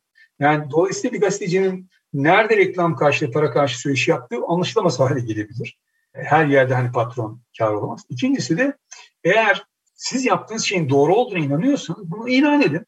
Yani hürriyet bundan sonra paralı söyleşi yapacaktır. Ya da yazıların içine reklam alınacaktır. Alınıyor ya da ilan edin dedim ve edemediler tabii ki. Evet. Yani siz hem gizli bir şey yapacaksınız hem de bunu ilan edeceksiniz. Ve orada söylediğim şeylerden biri de şuydu. Dedim ki bir gün eninde sonunda bunlar öğrenilir, ortaya çıkar ve siz de mahcup olursun dedim. Nitekim de sonra ortaya çıktı. Ben de yazdım zaten o paralı söyleşilerin hepsini. Düşünebiliyor musunuz? Haşarman Lipton söyleşisi yapıyor. Ee, evet üstünü dökmen ha, söyleşi yapıyor onunla birlikte güya. Ama bakıyorsun söyleşinin içerisinde o çayda ne kadar güzeldir vesaire bir şeyler anlatılıyor. Ertesi günde yine o şirketin e, çay e, firmasının tam sayfa reklamı çıkıyor. Onun projesi olduğu anlaşılıyor falan. Yani şimdi bunları yazdım tabii ki. O nedenle karşı karşıya geldik biz onunla. Böyle sorunlar yaşadım. 2018'de Doğan Grubu haliyle Hürriyet Gazetesi de Demirören'e satılıyor. Ardından 2019'un Şubat ayında sizin de Hürriyet'teki son yazınız Olay Yok Yanıt Var başlıklı son yazınız yayınlanıyor. Ve sonrasında da işten çıkarılıyorsunuz. İşten çıkarılışınızı bir anlatır mısınız? Bir onu soracağım. Bir de Demirören grubu 2019'un son aylarında evlerine yolladığı tebligatlarla işten çıkarttığı 45 gazeteciye tazminat ödememe mücadelesine girmişti. Siz işten çıkarıldığınızda 27 yıldır çalıştığınız hürriyetten kıdem tazminatınızı alabildiniz mi? Evet. Hı hı. Evet ben aldım. Ama henüz tartışma biraz o noktada değildi. Yani şöyle beni o zaman işte Vahap Munyar'dı evet. e, genel yayın yönetmeni. O çağırdı. E, gazete patronajının diyeyim yani kitapta da bunu anlattım zaten. Patronajın bir isteğini iletti bana. Dedi ki sen gazetenin hatalarını yazıyorsun. işte yazarlar, çizerler falan. Bu iyi olmuyor. Bundan sonra böyle yapma. Nasıl yapacağım? E sen işte istersen medyadaki gelişmeler yani teknolojik gelişmeler şunlar bunlar onları yazabilirsin. Öyle devam et. Dedim ki hayır olmaz böyle bir şey. Yani benim eğer üç kuruşluk bir itibarım varsa bu işi yaparken Böyle yaptığım zaman zaten bundan sonra bir itibarım kalmayacak. Dolayısıyla gazeteye de bir katkım olmayacak. Yani o zaman bunu yapmanın bir anlamı yok. Hani omuzfanlık okur temsil yapacaksan bu böyle yapılır. Böyle yapmayacaksan da yapmayın dedim. Hatta siyaset yazmamı istediler. O zaman siyaset yaz. Yani bırak okur temsili. Siyasi köşe verelim sadece. Olmaz dedim. Yani şimdi burada siz bana istediğimi yazdırmıyorsanız siyasi köşe de istediğimi yazdıracaksınız. Yani bir rahatlığım olmayacak. Dolayısıyla da bunu yapmanın bir anlamı yok gibi. Yani bir ortak bir anlaşamadık. Aradan birkaç ay geçti. Ben bildiğim gibi yazmaya devam ettim ama o sürede de artık son yaklaşıyordu. Odamı da yavaş yavaş toplamaya başladım. Yani dolapların içini boşalttım. Evet onu söylüyorsunuz. Evet, nitekim de artık tam ayrılma noktasına geldiğimde artık sadece dolaptan içi boştu. Dışarıda birkaç bir şey vardı. Onları alıp hemen çıktım. Çünkü o da bir tecrübeydi geçmişten. Emin Çöleşan hürriyetten atıldığında hazırlıksız yakalandı. Dolayısıyla atıldıktan sonra günlerce gazeteye gidip gelip kitaplarını odasını toplamak zorunda kaldı. Günler sürdü. Yani ben öyle olmasını istediğim için hazırlanayım diye düşündüm ve hazırlandım da zaten. Ve iyi oldu. Hemen alıp çıktım. Ve bana son olarak işte aradan birkaç ay geçtikten sonra geldi ki biz sana söylemiştik sen de onu yapmadın. Dolayısıyla bu böyle gitmeyecek artık. Tamam dedim o zaman sorun yok. O zaman ayrılayım. Yani tam ayrıl dediler zaten. Ama o zaman kıdem tazminatını verin diye konuştuk. O sırada tabii şunu söylemem lazım. Vahap Müger'in o konuda olumlu katkısı oldu o dönemde. Kıdem tazminatımı olduğu gibi gerektiği gibi verdiler. O dönemde vermek gibi tavırları yoktu. Benim dışında atılan başka arkadaşlar da aldılar zaten. Ama sonra işte şeyleri bu e, 40 arkadaşın görevden uzaklaştırılması, e, gazete atılması sırasında onların hiçbir hakkının verilmesi gerçekten üzücüydü. Demirörenler son dönemde böyle bir tavır içerisine girdiler. Yani kıdem tazminatı vermiyorlar insanlar. Ve arkadaşlarımıza galiba iki yıla yaklaşıyor ve hala işte hatta davalardan bir bölümü kazanmış olmalarına rağmen tek kuruş alamadılar. Bu büyük bir haksızlık. Üstelik siz medya yöneticiliği yapacaksınız, sahipliği yapacaksınız. İnsanların yararını savunmak gibi güya bir iddiada olacaksınız ama işten attığınız insanların hakkını vermeyeceksiniz. Ki onlar atmaların nedeni de temel nedeni de e, sendikalı olmalı on, onların. Sırf sendikalı oldukları için attılar. Yani ve çok önemli isimler, çok değerli e, arkadaşlarımızı oradan çıkardılar. Ben Demirören'leri aldığımda zaten benim açımdan e, hürriyette çok fazla kalamayacağım belliydi. Yani onu biliyordum, onun farkındaydım. Demirören Ankara'ya ilk geldiğimde nasıl gidiyor diye bir konuşma geçti bir arada. Ben dedim ki insanlar izleyecekler dolayısıyla. Yani izleyecekler bir anda hemen aman Demirören geldi diye gazeteye daha çok okuyacak halleri yok. Daha fazla satacak halleri yok. Şüpheyle karşılıyorlar. Dolayısıyla bir süre izleyecekler dedim. Bana verdiği cevap çok, benim için çok manidardı. Almazlarsa onlar kaybederler dedi. Yani şimdi bir gazeteci, bir gazete sahibi böyle bakmaz, bakamaz yani. Onlar kaybederler diye bir şey olmaz. Biz kaybederiz yani. Benim tekim de o gün itibaren Demirörenler birlikte hep öyle oldu. Ben onlara ilk gün şunu sordum. Tamam Doğan Medya yayın ilkeleri vardı. Hazırlanmasına, geliştirmesine ben de katkıda bulundum. Birlikte çalışık arkadaşlarla, Sefa Kaplanlarla e, ve diğer arkadaşlarla. Ama ne olacak şimdi? Hani yayın ilkeleriniz yok sizin. Yani yeni yayın ilkeleri mi yazacağız, çizeceğiz, belirleyeceğiz ya da ilkelerimiz artık yoktur mu diyeceğiz ya da Doğan Medya yayın ilkeleri artık Demirören yayın ilkeleri olmuştur deyip öyle mi devam edeceğiz? Bana şey dendi, yani şimdi onları Demirören'den içeri kabul edelim, onlara devam edelim ama yenisini hazırlarız sonra dendi. Ama sonra hiçbir hazırlık yapılmadı o konuda. Yapılmayınca zaten belliydi. Yani milliyetteki geçmişleri hürriyette ne yapacaklarını zaten gösteriyordu. O nedenle anlaşamayacağımız da çok belliydi. Yani zaten hala birçok arkadaşın, orada kalan arkadaşların da önemli olan yaklaşımının işte kıdem tazminatını kurtarmak olduğunu düşünüyorum. Yani mecbur kaldıklarında kimileri ihtiyacı var doğal olarak. Benim en büyük avantajım artık emekli olmam, emeklilik hakkımı kazanmış olmam. Ama maalesef özellikle genç arkadaşlar çalışmak zorundalar. Emeklilik haklarını kazanmadılar. Ve bir kısmı da işte kaç yıllık emekleri var orada. Onu onları almadan çıkmak istemiyorlar ve çok haklılar. Ve üzücü bir durum doğrusu. Yani esir alınmış gibisiniz hani. Hürriyette ki son 9 yılınızda hani onun öncesinden de bahsettik ama özellikle de okur temsilciliği görevini yürüttüğünüz son 9 yılınızda nasıl bir akıntıya karşı kürek çekmeye çalıştığınızdan bahsettiniz. Medyanın Ombudsmanı Sarayın Medyası kitabınızda okur temsilciliği yıllarınızı genel yayın yönetmenleri üzerinden dönemleştiriyorsunuz. Enis Berberoğlu, Sedat Ergin, Fikret Bila ve Vahap Munyar dönemleri Hürriyet'in okur temsilcisi olarak gazeteye olumlu etkinizin olduğunu, en çok değişimi, dönüşümü yaşadığınızı gözlemleyebildiğiniz süreç hangi genel yayın yönetmeni dönemindeydi? Her birinde farklı oldu. Yani bazı konularda ilerledik. Örneğin Esper döneminde işte bu hediyeler konusunda özellikle ilerleme sağladık ama mesela Sedat Ergin döneminde intihar haberleri konusunda özellikle ilerleme sağladığını söyleyebilirim. Her alanda farklı oldu ama e, beni üzen şey şuydu. Her üçünde de biraz ilerliyorduk. Sonra birden başka şeyler oluyor ve geri gidiyorsunuz. Yani hiçbir ilerleme öyle kalmadı. Yani ne bileyim mesela internet haberciliğinde ben her zaman söylüyorum bu tık avcılığı yani içeriği yansıtmayan, içeriğini yanlış yansıtan başlıklar konusu mesela hep itiraz ettiğim şey oldu. Bir dönem işte mesela Bülent Numay'ın internette yönetici olduğu dönemde, orada genel yönetmeni olduğu dönemde o konuda bir ilerleme sağladık mesela. Bayağı bir düzelmişti başlıklar. İçerikle uyumlu başlıklardı. Ama o gittikten sonra birdenbire geri döndü. Ya da Demirören döneminde zaten yani Fikret bir daha ne kadar dikkat ederse etsin birdenbire her şeyde çok geriye gittik. Yani o daha önceki kazanımlar, daha önceki ilerlemeler birdenbire yok olmuş gibi oldu. Ben aslında toplam olarak bakıldığında e, şunu hissediyorum. Okul temsili döneminde, medya omuzman döneminde en büyük katkım galiba bir farkındalık yaratmak oldu. Hem okurlar hem de meslektaşlarım arasında. Yani bugün mesleki tartışmalar yürütülürken yayın ilkeleri, evrensel gazete ilkeleri üzerinden tartışılıyor olması ya da okurların bu pencereden eleştiriyor olması beni sevindiriyor. Ben e, gazeteye ilk ilk başladığımda okul temsilciliğine şu yanlış bu yanlış diye eleştiriyordu okullar. Ama bir süre sonra bir baktım ki sizin yayın ilkelerinizin 9. 9. maddesi ne bileyim işte 12. maddesine aykırı falan falan diye işte falan yazıda falan haberde diye eleştiriyordu. Ona mutlu oldum. Yani hem okur hem çalışanlar nezdinde etik ilkeler üzerinden bir farkındalık yaratmak beni sevindirdi doğrusu. Ama genel yayın yönetmenleri dönemine göre kitapta anlatmamın temel nedeni her dönemde farklı gelişmeler olduğu. Her birinin yaklaşım farklıydı. O nedenle evet. genel yayın yönetmenlerine göre anlattım doğrusu. Hürriyet'in ardından üç buçuk aylık Rütük üyeliği yaptığınız bir süreç var. O üç buçuk ayda bayağı olaylı geçiyor. İnternet üzerinden yapılan radyo ve TV yayınlarını Radyo Televizyon Üst Kurulu ve Bilgi Teknolojileri ve İletişim Kurumu altına sokarak denetim ve yaptırım kurallarına bağlayan yeni internet yayını düzenlemesini eleştiriyorsunuz. Yönetmelik sosyal medyadaki kişisel hesaplara bile müdahale riski taşıyor diyorsunuz. Kamu spotlarının niteliklerine daha doğrusu niteliksizliklerine yönelik değerlendirmeleriniz var.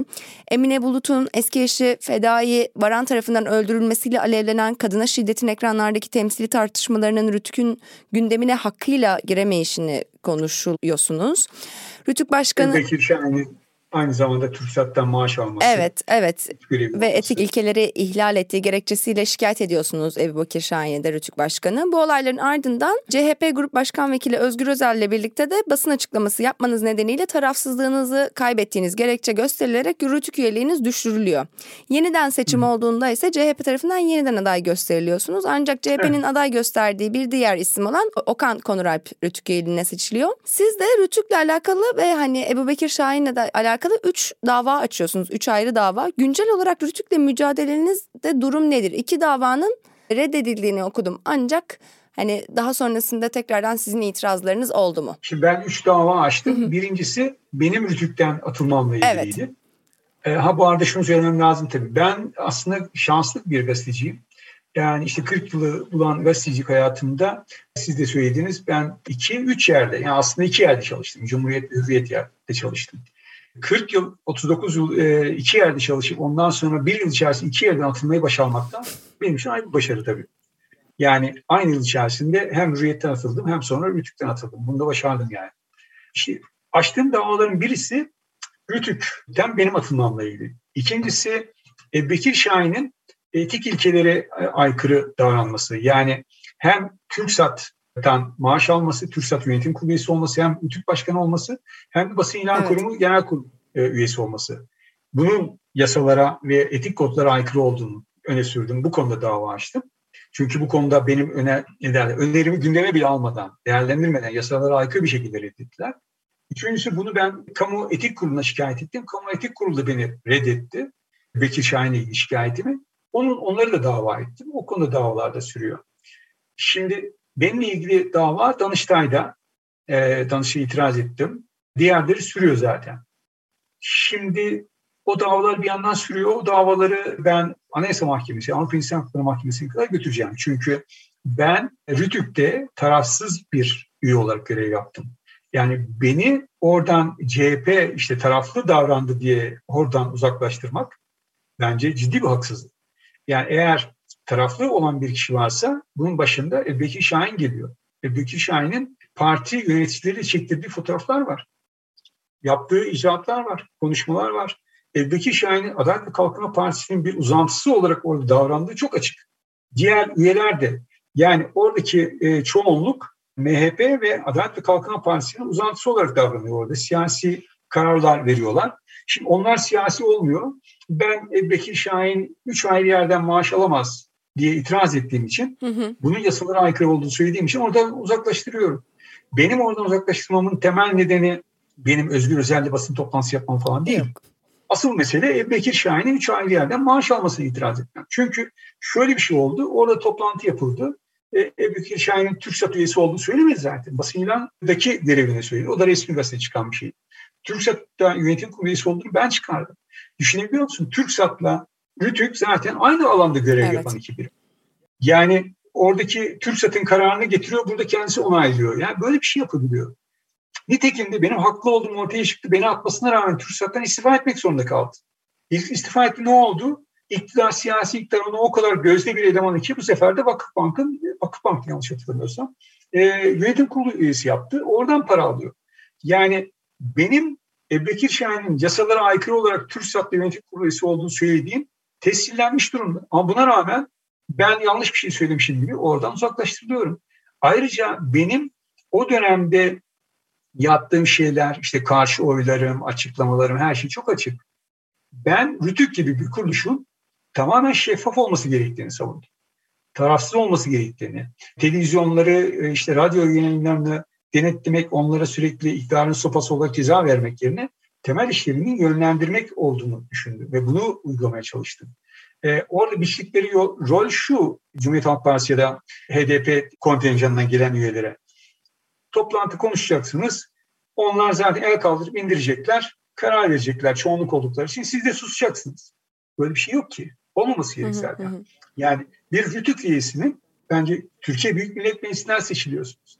Türkiye Büyük Millet Meclisi'nde milletvekillerinin yani milletin oylarıyla seçilen bir kişinin orada e, bir memur gibi davranmasını beklememek lazım. Ben de bir memur gibi davranmadım. Üstelik de ben orada hep onlara hep şunu söylüyorum. Ben gizli saklı iş yapmayacağım. Arkadan dolanmayacağım. Yani burada yüzünüze karşı ne söylediysem dışarıda onu söyleyeceğim. Ama e, Bekir Şahin denilen kişi bunu kabullenemedi. Toplantı üzerime yürüdü, sinirlendi, masalara yumruklar attı. Böyle şeyler yaşandı yani. Oysa benim itirazlarım da ortada, işte yaptıklarım da ortada. Yani belki bir gün ileride oranın da kitabını yazmak gerekecek ama şu anda medyumuz falan o kadar zamanımı alıyor ki onu biraz ertelemem gerekecek. Şöyle bir şey düşünebiliyor musunuz? Rütük'te meclisin oylarıyla seçilebileceksiniz ve sizin oradaki eski Rütük üyelerinin arasına bile isminizi koymayacaklar. Şu an Rütük'ün sayfasını açın. Ben orada eski üyeler içerisinde sayın, sayılmıyorum. Yokum ya. Hiç gitmemişim gibi. Ben ama şunu bir defa yapamazdım. Orada muhalefet yapıyormuş gibi davranamazdım. Bu bana yakışmazdı. Toplantı konuşacağım. Sonra hiçbir şey yapmayacağım. İtiraz etsem bile her şey bir şekilde devam edecek. Bu olmazdı. Ya ben yani orada etkisiz eleman olmak istemedim. Anladım. Özeti bu yani. Ve şu anda Rütük zaten yaptığı uygulamalar Rütük yönetiminin, Vekil Şahin yönetiminin nasıl bir yayıncılık anlayışında olduğunu gösteriyor. Yani habire düsturlar yayınlıyorlar. İşte deprem haberlerini şöyle vermeyin, orman yangınları böyle verilmez falan falan gibi yani. Hayatlarında bir gün bile haber yazmamış insanlar, televizyon yayıncılığı yapmamış insanlar, yayıncılığın haberciliği nasıl yapılacağı konusunda düsturlar yayınlıyorlar. Hı hı yaptıkları şey bu. Geçen sene Enver Aysever'in çeşitli belediyelerin düzenlediği etkinliklerde yer almasına eleştiri getiriyor ve gazetecilerin belediyelerle böylesi mali ilişkileri içerisine girmemesi gerektiğini söylüyorsunuz.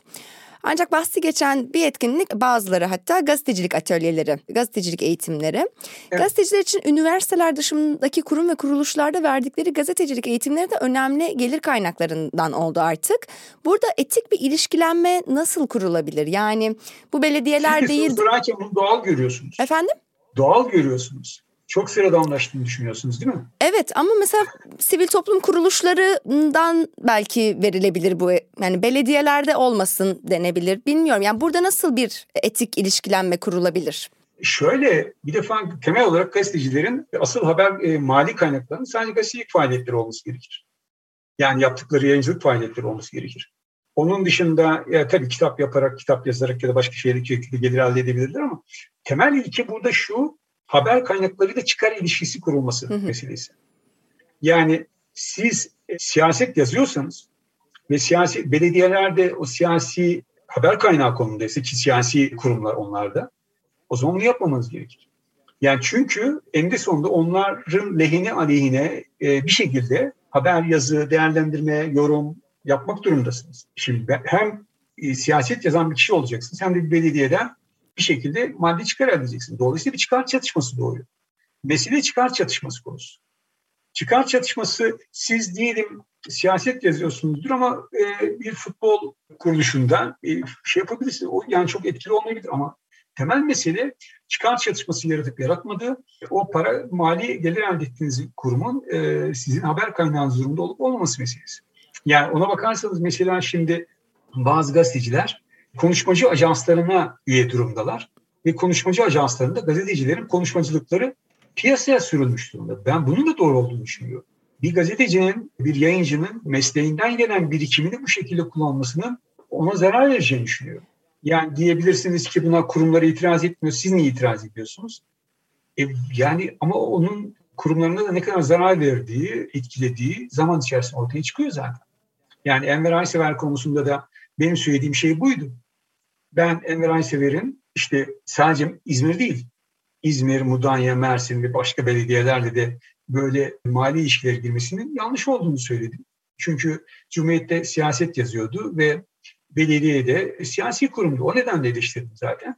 Nitekim de ayrıca bunu eleştiren sadece ben değildim. Birçok insan eleştirdi. Enver Aysever'in İzmir Belediyesi'ne karşı açtığı davada kendisine karşı yapılan işte bunu eleştiren yazılardan bahsedip yazılar listelemiş. O listelerde benim yazı yok mesela. Ama sonra nedense aylar sonra benim yazıya kızası geldi ve hala kızıp duruyor. Kızmasına da itirazım yok. Tamam tabii ki kızabilir. Tartışabiliriz de. Ama kavga ediyor, savaş açıyor, hakaret ediyor. Yani sen hakaret ediyorsun diyorum. Evet bilerek yapıyorum. Şimdi ne yaparsınız? Ne yapabilirsiniz? Yani böyle bir noktadayız. Demin de bahsettiğiniz bu sosyal medyasından örtülü reklam yapan gazetecileri açıklıyorsunuz. İşte bu isimler arasında Rasim Ozan Kütahyalı, Kübra Par, Özlem Gürses, Güner Civaoğlu, Nevşin Mengü, Hande Fırat vesaire e, bir sürü evet. isim var. Gazetecilerin sosyal medya hesaplarına kendilerini özne konumuna getirmeden, kendi yüzlerini, seslerini ve kelimelerini kullanmadan reklam almalarının etik bir yolu bulunabilir mi? Mesela benim Instagram hesabım çok takipçili bir hesap. Evet gazetecilik faaliyetlerimden dolayı bir fikir önderiyim. Ama ne sesimi ne kelimelerimi ne de yüzümü kullanmadan hani gazeteye ilan reklam alınır ya onun gibi bir içerik yayınlayıp bir gelir elde ediyorum. Mesela bu yolu seçmek mümkün mü? Yani mümkün tabii ki de, de etik mi sizce? Şimdi birincisi bir gazeteci reklamda oynamamalı. Yani reklamın öznesi olmamalı. Benim Nevşin Mengi konusundaki eleştirim, temel eleştirim buydu. Nevşin Mengi orada reklamın öznesi durumundaydı. Yani kendisi o vitamin desteğini içiyor, takviyeyi içiyor ve bunun çok iyi olduğunu, çok yararlı olduğunu falan söylüyor. Yani orada bir sanatçıdan reklamlarda oynayan başka bir sanatçıdan ya da herhangi bir kişiden farkı kalmıyor. Onu eleştirdim. Onun dışında gazetecilerin örneğin YouTube hesaplarını zaten reklamlar alıyor. YouTube'un kendisi de alıyor. Evet. Orada yayınlanıyor. Orada bir şey yok. Bir sosyal medyadaki bilgisayar hesaplarında reklam almaları bir defa örtülü reklam yapmaları zaten yanlış olduğunu düşünüyorum. Açık reklam yapılması gerek. Açık reklamda da aynı şekilde. Şimdi Türkiye Gazeteciliği Hak ve Sorumluluk Bildirgesi'ne baktığınızda ne diyor orada? Gazeteci reklam yapamaz. Neden? Neden gazeteci reklam yapamaz? Çünkü biz insanlar gerçeği aktaran kişileriz. Bizim asli işlerimiz bu. Ama orada biz gerçeği aktarırken aramıza parayı bir çıkarı sokuyor muyuz? Hani tam tersine çıkar çatışması yaratmamak gerektiğini söylüyor. E burada da aynı şey geçerli. Yani siz ne bileyim bir giysi firmasının ya da bir e, ne bileyim işte elektronik firmasının iyi olduğunu, onun reklamını yaparsanız ne olur? Yani bu sefer o çıkar ilişkisi kurulmuş olur. O nedenle itiraz ediyorum. Ama bir örneğin web sayfası hazırlamışsınız. Bir kenarına bir reklam alıyorsun. Eyvallah tabii alabilirsiniz. Ya onun reklam olduğu belli, sınırları belli yani. O nedenle onun mümkün olmuyor. Ama sosyal medya hesapları daha kişisel yerler. O nedenle itiraz ediyorum. Ama temel ayrım burada çıkar çatışması ve reklamda özne olmak meselesi. Geçtiğimiz Ocak ayında medya kuruluşlarına bağımsız medya ombudsmanlığı yapılmasıyla alakalı evet, bir çağrı yapıyorsunuz. Bağımsız medya ombudsmanlığı modelini anlatır mısınız? Hangi medya kuruluşları bu çağrınıza olumlu yanıt verdi? Medya ombudsmanı olarak medya kuruluşlarının içerisinde çalışmanın zor olduğunu gördüm. Çünkü işte editoryal müdahalelerle karşılaşıyordum. İsveç modelinde bağımsız medya ombudsmanı var. Bağımsız medya ombudsmanı medya kuruluşları tarafından destekleniyor ve kararları da onlar tarafından kabul ediliyor. İsveç'teki medya ombudsmanı etik konuda karar veriyor. Etik ihlal olup olmadığı konusunda karar veriyor. Eğer etik ihlal olduğuna karar verirse de basın konseyi onu değerlendirip işte bir yaptırım gerekir mi, gerekmez mi ona karar veriyor zaten. İsveç, Türkiye açısından bakıldığında hem ombudsmanlık modelinin alınması konusunda hem de 1960'da işte basın şeref divanı oluşturulmasında örnek alınan ülkelerden birisi. Ben de e, bir anlamda oraya örnek aldım zaten. Biraz daha Türkiye uygun bir model haline getirmek istedim. Şu anda temel amacım benim Türkiye'de bağımsız medya ombudsmanlığının yani Türkiye'deki medyanın öz denetiminin bağımsız medya ombudsmanı aracılığıyla yapılmasının olabilirliğini göstermeye çalışıyorum. Çünkü gerçekten de bağımsız medya ombudsmanı birçok sorunu herhangi bir yargıya ya da herhangi bir işte aracıya gerek kalmaksızın çözebilir ve daha kaliteli gazetecilik yapılması konusunda etkili olabilir diye düşünüyorum. Ve de özellikle biz şu anda Türkiye'de bir siyasi dönüşümün tam arifesindeyiz diye bakıyorum. Bu dönem bittiğinde daha iyi gazetecilik yapmak için elimizde bir takım etik kodların olması gerekli ya da yol göstericiliğin e, mekanizmaların olması gerekli. İşte o dönemde ben medya uzmanlığının öyle bir mekanizma olacağını düşünüyorum. Yani ben olabilirim, ben olmayabilirim. İşte meslek örgütlerimiz bu modeli daha geliştirip farklı biçime dönüştürebilirler. Ama bir şekilde kurumsallaşabileceğini düşünüyorum. Medya kuruluşlarına çağrıda bulundum. Medya ombudsmanlığımı kabul etmeleri konusunda. E, buna olumlu yanıt verenlerin başında işte Bir Gün Gazetesi, T24, Duvar, Gazete Pencere, Gerçek Gündem, affedersiniz isimlerin hepsini sayamıyorum şu anda ama ona yakın kuruluş kabul etti. Ha, Yeni Asya tabii ki. E, Türk Time, Muhalif, 9. Köy. Onlar kabul ettiler. E, şöyle bir mekanizma işliyor. Birincisi her pazartesi bir yazı yazıyorum ve bu yazılar bu yer birimlerin, medya ombudsman olarak kabul edilenlerin hepsinde çıkıyor. Bu yazılarda o haftanın etik e, işte problemi ne varsa konu onları yazıyorum. Bazen okur görüşlerine yer veriyorum. Ama bazen de diyelim T24, diyelim gazete duvar, gerçek günden bir gün neyse onlarla ilgili özel bir problem olduysa bir okur eleştirisi ya da işte değerlendirilmesi gereken bir etik sorun varsa onları eleştiriyorum ve o, o yazı sadece orada yayınlanıyor. Yani birincisi her pazartesi bir medya uzmanı yazısı oluyor. İkincisi daha farklı konular görebilirsem, görürsem ben onları kendi web sayfamda yazıyorum. Örneğin işte geçen hafta mesela süt banyosu yapan evet, okudum. kişiyle ilgili bir mahkeme kararları ve o haberlerin veriliş biçimini yazdım. Süt banyosu yaptı diyor kişiyi medya yazdı ama yargılandı ve aklandı. Aklanmak da kalmadı. İşte kendisi tazminat davası açtı. Onu da kazandı. Çünkü yaptığı şey süt banyosu değildi. Değilmiş. E, dezenfekte kazanında ve süt artıklarının olduğu ama çoğunlukla dezenfekte e, maddelerin olduğu bir sıvının içerisinde, beyaz sıvının içerisinde o görüntü vermiş. Yani gereksiz bir gösteri aslında bir TikTok evet. görüntüsü yaptığı şey. Ama öyle adlandırıldı. Şimdi bunlar ortaya çıkmasına, yargının da bunu tescil etmesine rağmen haberlerde hala o süt banyosu yapmış gibi yazılıyor. Hala suçlu gösteriliyor. Şimdi bunu eleştirdim mesela. Onu web sayfamda yayınladım. Onun dışında da mesela başka problemler olabiliyor. Ee, işte az önce söyledim Yılmaz Özdil ile bir gün yönetici arasında sosyal medyada tanışma oldu. Onu değerlendirdim, bir güne yazdım. Ya da işte mesela cumartesi annelerinin nasıl adlandırılması gerektiği konusunda cumartesi anneleri mi, cumartesi insanları mı demek gerekir konusunda bir anlaşmazlık yaşandı okurlarıyla gazete duvar arasında. Onu inceledim, gazete duvara yazdım. Öyle şeyler. Medyaskop'tan mesela yine öyle bir problem olmuş. Onlar beni hakemliğe çağırdılar. Onlarla ilgili bir yazı yazdım. Bu tarz şeyler oluyor. Yani bazen okurlardan talepler oluyor. Onları da oturup değerlendiriyorum. Yani bir yandan medyanın tümüyle ilgili bir gözetleme birimi gibi bir mekanizma. Bir yandan da izlediğim, anlaştığım medya kuruluşlarıyla ilgili sürekli görüşmeler halindeyim. Ha tabii ki Anka eksik kaldı. Söylediğim Anka Ajansı var tabii ki bir de.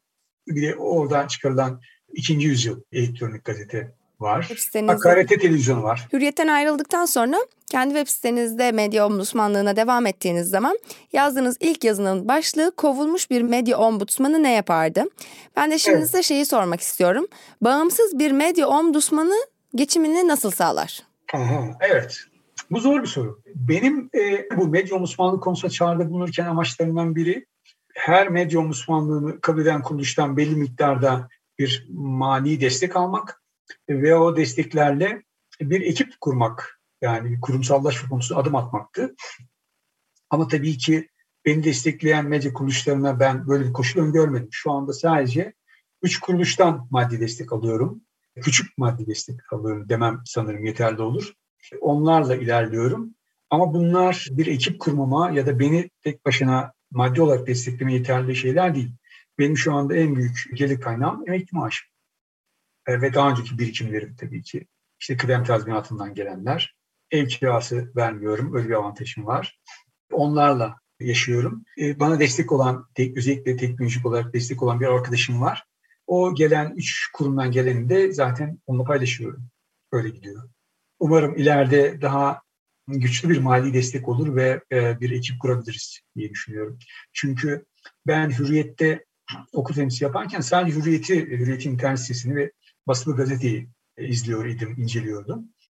Oysa şimdi her sabah beş buçukta kalkıyorum ve beş buçukta kalktığımda bütün gazeteleri, bütün evet. sayfaları, bütün yazarları okumak, e, incelemek, ondan sonra internet sitelerine bakmak, mümkünse haber e, televizyonlarında işte bir ölçüde göz atmak gerekiyor gibi. Bunları tek başına yapmak, tek başına hakkıyla yapmak pek mümkün değil.